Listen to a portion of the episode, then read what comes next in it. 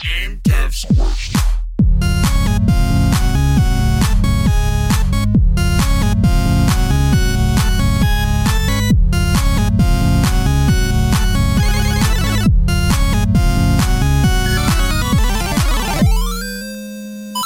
Hey, everybody, welcome to this week's episode of Game Devs Quest. I'm your host, Taylor. We're going to do a design pattern episode. So, this is our second episode of design patterns. We're going to talk about the observer pattern. Um, before we get into that, I want to shout out we got a new review. it's been forever. Uh, so, RPG fan gave us a nice review. Two good dudes, two thumbs up says Rhett and Taylor consistently deliver quality content without skipping a beat. Following two starting game devs and their journey, I love tuning in every week. Thanks. Keep it up. Grats on episode 100. Always keeping it 100. so thank you very much, RPG fan. Appreciate the review. It means a lot. It honestly made my day that day when I saw that. So thank you. All right, so let's get into the weeds here. First, I want to remind you guys I'm following the Head First Design Patterns book uh, which is a book by O'Reilly. Uh, they focus on the Java programming language to discuss, I think, 13 design patterns. And we're on number two, which is the observer pattern. Another couple resources I use consistently for this. We have Christopher Okhravi's series on YouTube about design patterns. He's also going through this book. There's also Derek Banas, who I don't think he's following this book necessarily, but he goes through all the same design patterns, and he uses Java, so you can see his implementation. Christopher's are much more theoretical, and Derek's are hands-on. So that's pretty cool. There's also gameprogrammingpatterns.com. Last time I did the strategy pattern, there wasn't an article for that pattern in game programming patterns, but there was for observer pattern, and he uses C++ uh, as kind of a template. So uh, interesting to get different perspectives in different programming languages. Now, the observer pattern is kind of interesting. I, honestly, I'm a little bit nervous about this because it's a fairly straightforward and simple pattern that is prolific across lots of different programming languages. Most object oriented programming languages nowadays have some type of implementation themselves that do the observer pattern because it's such a common pattern that you would run into. So I want to talk a little bit about C Sharp's implementation of the observer pattern. They use events and delegates to kind of make it easier on developers to use the observer pattern. But this book, uh, like I said, uses Java, and they go through the Java's implementation of the observer pattern, and they basically say like you might as well use your own implementation of it. One because it's so easy to implement and the built-in one just doesn't fit all the needs that you might have. So, what I'm going to do is first go over just generally what the observer pattern is, how to accomplish it by building your own pattern, and then I'll talk a little bit about events and delegates. Also, want to remind you this book has a couple things that it likes to remind you of throughout reading it. It talks about object oriented principles. And if you remember from the last episode on design patterns, those three principles that they gave us already were encapsulate what varies, favor composition over inheritance. Talked a lot about composition with the strategy pattern. So if you missed that, go back to episode I think 97. We talk a lot about composition over inheritance and program to interfaces, not implementations. With the observer pattern, we will use some interfaces, so we're hitting that bullet point. And then the new one that they introduced this time was strive for loosely coupled design pattern or designs between objects that interact. So this is kind of the the key to why you would use the observer pattern it takes away some of the coupling that you would have without using it. And I'll get into that. First off, what the observer pattern basically does is you can kind of think of it as like a, a newspaper. And they give this example uh, in other sites and in this book. So you have the company that produces the newspaper, right? In the observer pattern, that's oftentimes called the subject, and some languages like to call it the observable. So, subject basically has some properties that other objects want to see. So, for instance, in the case of like a newspaper or something, they're going to have news stories uh, or like an issue or something that comes out maybe once a week or whatever. And then there are observers, which all they really do is they get the news, they get an update about the subject. And so there's this the pattern is basically about one source and lots of other subscribers. So, for instance, they say in this book the observer pattern defines a one to many relationship between objects.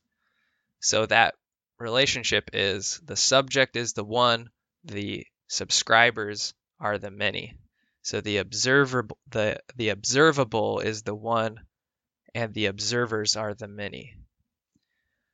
So this basically decouples your code so that you don't have to have specific calls to different objects in your uh, in your observable. It makes it more generic so that you know so, well so going back a ways when I was working on the logging game if you guys remember one of the key problems that I had was I was checking the position of my player every single frame to determine what displays on the UI. So I had all these buttons basically that would either be enabled or disabled based off of where the player was.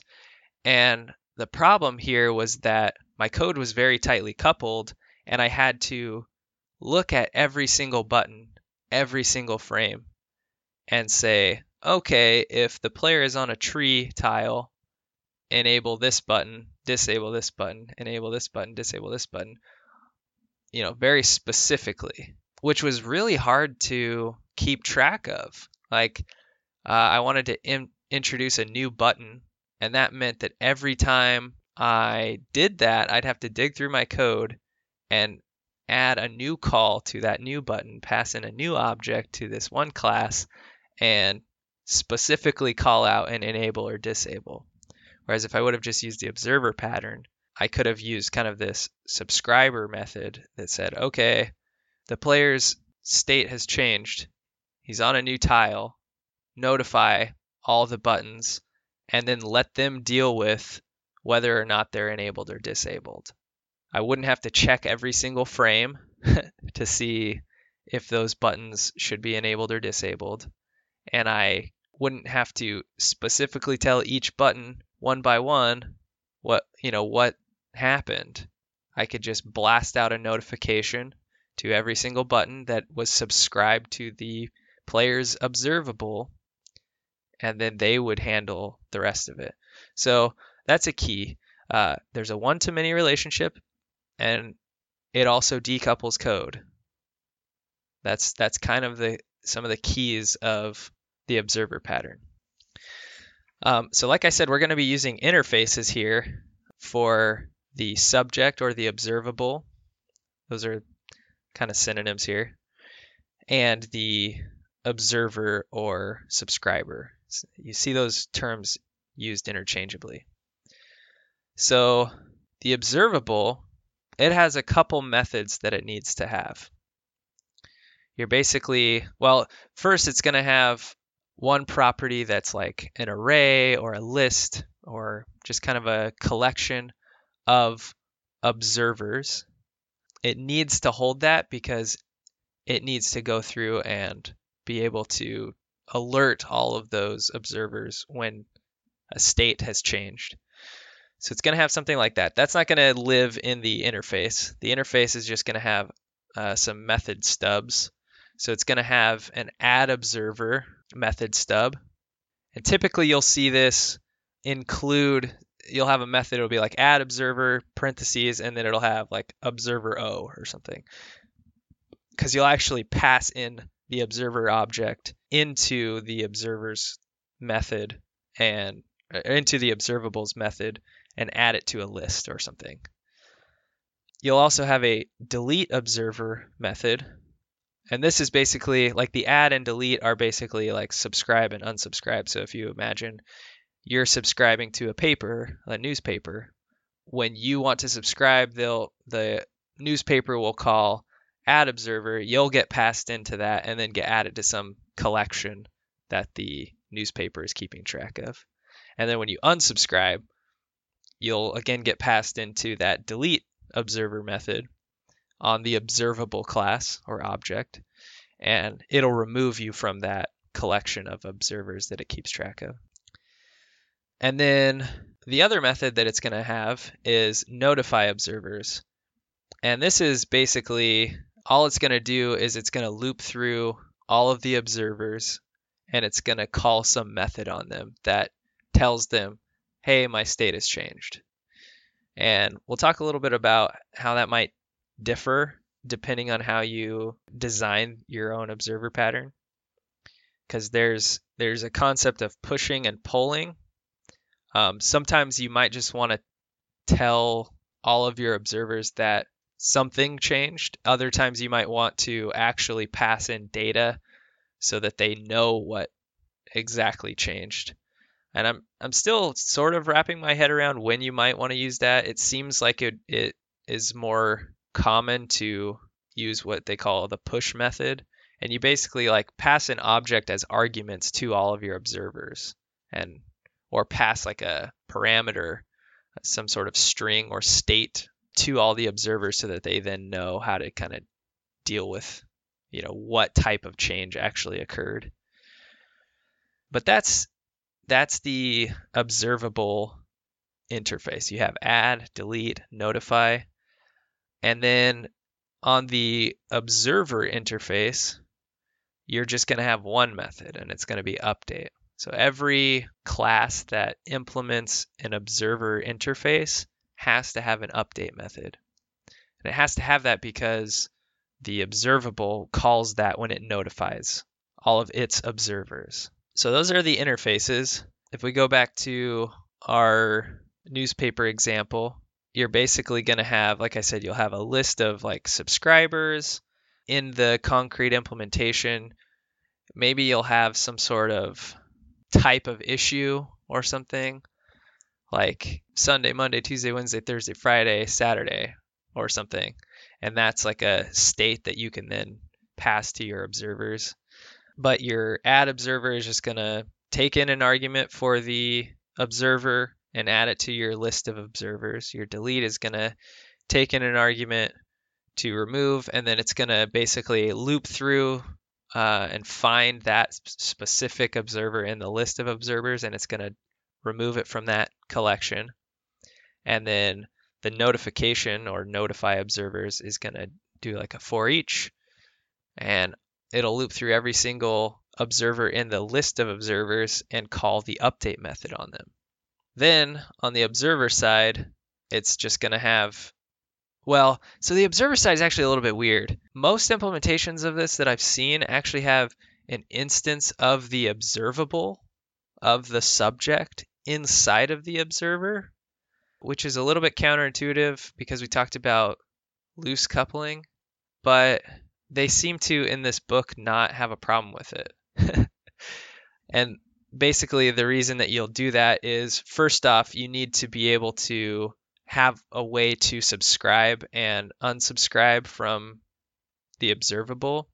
So for instance, a lot of implementations will have a private member variable, there you go, that is the observe the observable and then in its constructor of the observer, you'll pass in a concrete observable object and it'll just store kind of a lo- local copy of that inside of the observer.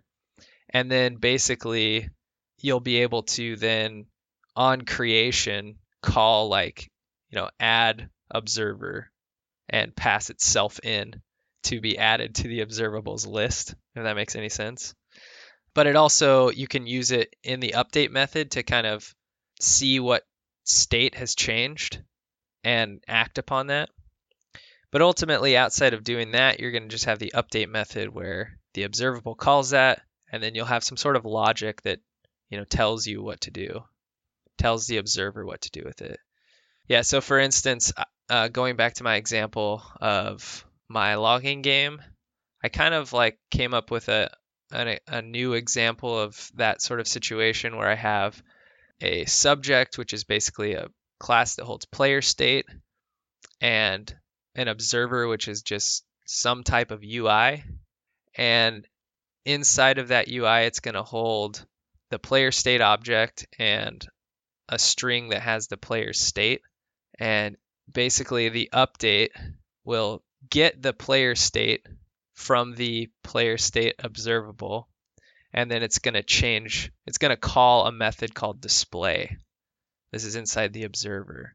So then it's going to just basically in the display method, it's going to check for different types of player states. So maybe the player state is that the player is attacking or the player is defending or harvesting or something. And then based off of those those states, like I said, it could change the buttons around, or in this case, I just did console.writelines where it shows what type of menus are coming up. So basically, the update method is going to depend on your use case, but it's going to get some sort of information about the observable, and then it's going to act upon that with its own implementation, if that makes any sense. but yeah, that, that's essentially the observer pattern. It's fairly simple. There's just a couple of methods basically, and, and you have to just define a relationship between an observable and an observer, and then kind of go from there. Now, it gets a little bit fuzzy um, for me after that I I feel like I fully understand how the base observer pattern works. When you start getting into specific use cases, like when you should push and when you should pull, um, I'm not really sure on that. I'm also not really sure still how events and delegates wrap into this. But I want to talk a little bit about my understanding of events and delegates to kind of help especially because a lot of people in the community use C sharp and they use Unity. I spent, you know, a year and a half working in Unity and only use an event and delegate one time. and this observer pattern is, like I said, it's prolific, it's everywhere. So I think it's good to take the time to dig into events and delegates and learn how they work, especially if you're going to get into .NET programming. So let me just talk a little bit about how those work. Essentially, you need to kind of understand what a delegate is first before you get into events, I think. And that's because delegates in a in a sense are kind of a contract that an event must follow. Both of those are keywords in C sharp. They're all lowercase. Delegates you typically define sort of on the same level of like a class. What I mean by that is just like in terms of scope, you would be on the same level as like, you know, public class and then whatever. You would say like public, delegate, blah, blah, blah, blah, blah. And all it really is is basically a, method, a method signature. It is telling other methods how, like, if they want to use a particular delegate, they have to have that same exact signature. So, for instance, you know, a method signature is going to have its access modifier, you know, public, private, protected, whatever else. It's going to have a return type, void, float, int, a specific type of object. It's going to have a name, and then it's going to have parameters. So this RB Whitaker article that I've read like a dozen times about delegates, they use a math example. So they're going to create a math delegate and it's going to take a float and two floats. It's going to have float A, float B. And basically, that just says every type of math method that could be used with this delegate has to return a float and it has to have two parameters that are also floats. So it kind of just like like I said, it's kind of like a contract. It forces methods that will be used with this delegate to have the same information, the same return type, same parameters. Now that's important because events basically will be created with a type of delegate. And that just kind of secures what information is needed to use that particular type of event. And this is why it's like challenging to describe because it's getting on sort of a generic level that's a bit abstract. But I think if you, I'm going to go through some of these R.B. Whitaker examples to, to sort of demonstrate it. And I think if you read a little bit about it, you'll understand. The hard part for me is knowing when is a good time to use a delegate in an event. But the, the whole point of delegates and events is basically it's just an easier way for you to use the observer pattern with C sharp. There's also other cool stuff you can do with it, like it, eh, you can basically pass in a method as a parameter to another method in C sharp using a delegate, which is cool. Yeah, well let me let me just go over this RB Whitaker delegate stuff. So, like I said, you declare a, a delegate, it's public delegate float math delegate, and then it takes a float A and a float B. Now, basically, you'll have a series of other methods that use that same signature. So, for instance, you have public static float add, which takes a float A, float B, and then that method, all it does is return A plus B. Another one, you you could have subtract, public static float subtract, float A, float B, return A minus B. So the first one just adds two numbers together and gives you the, the result of that. The second one, subtract, just you know takes the difference of two numbers and gives you the result of that. You could do lots of other stuff. You know, you could do I don't divides or multiplies. Uh, they also they show power here, so public static float power float base number float exponent, then return float math.pow base number comma exponent. So it's following this pattern of these method signatures, and then when you actually use this delegate, it can kind of hot swap these different methods in and out. So then when you try to use the delegate inside of like your main method or something, you're going to have, remember the delegate's called math delegate. So we're going to declare a math delegate type, which again is just kind of like a function pointer. Math delegate, we're going to call it math operation, and then we'll say equals, and then the name of a method. So in this case, add. If you were to then do like a console.writeLine and call the name of the del the, the name of your delegate type.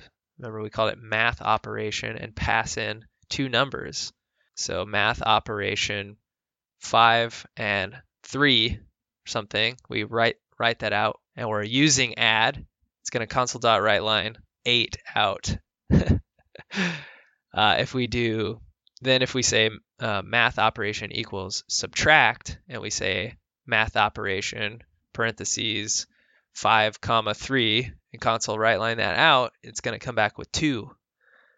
Uh, we could swap it back to power, you know, 5, we'll say math operation, 5 comma 2, and then we get 25 back. So it's just a way of swapping in and out different methods depending on your situation. So then after you've defined all these methods that follow the method signature of a delegate, then you can have, you know, like a switch case and check to see what math operation you're currently using and you know based off of whether you're doing add subtract may, like maybe a good one might be let's say you're you're using divide and one of your parameters that you're storing is zero. Well if it's divide you can't divide by zero so you're going to check for that and you know maybe you'll swap to a different math operation or something but that's just kind of the foundation of of how events will work. A delegate, like I said, is just a function pointer that kind of is a contract for a method signature. I encourage you to kind of dig in, read this article from RB Whitaker. It's really good. And then you'll jump into events. And events are kind of really the observer pattern in C sharp. Basically, it's going to be a type of delegate.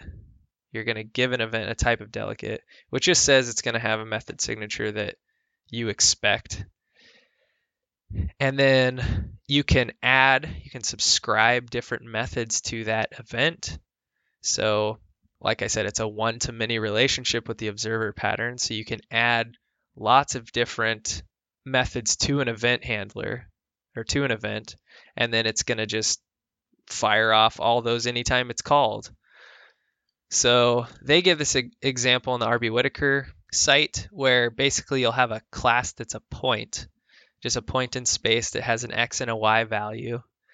And then it's going to have an, an, event inside of that class. They're calling it uh, public event. And then C Sharp has a bunch of built in delegates that you can use for events. One of the ba- most base ones is event handler. And you'll see that the event handler basically just takes um, the event handler has two parameters, and this is defined by some delegate basically. And those two parameters are an object sender and another thing called event args. So you can give it the sender and you can give it the arguments from uh, that you want to send to whatever method is firing off when the event is fired. And this kind of goes back to the like the idea of pushing, like I was talking about the observer pattern. So the uh, event handler delegate or type basically is just going to pass some information to its observer basically. And so it's using C sharp events are basically using that push idea that I was talking about before. So, like I said, this class, it's a point, has an XY value, and then inside of that, it's going to have an event handler. It's going to have an event called point changed. And basically, anytime uh, those values get set, it's going to do, it's going to fire this event and do something else. So in the setter for your X and Y, uh, you know, typically you'll have like a get return X return y thing, and then you'll have set at x equals value, y equals value. They actually fire off the event in that set method as well. So anytime somebody changes the value of a point, it fires off an event to notify a bunch of other functions that do something else, right? So the that on point change is going to be a, a, uh, a method that first it's going to check your event hand or your event to make sure that it has subscribers. If it doesn't have subscribers and it tries to do something, it's going to throw an error. So it's going to check if that's null and if it's not, then it's going to basically call itself point changed past those parameters that we talked about with the object sender. So in this case it's this and then you know some sort of event arguments and then all of the things that are subscribed to that event, all of the methods that have been added to that event are going to fire.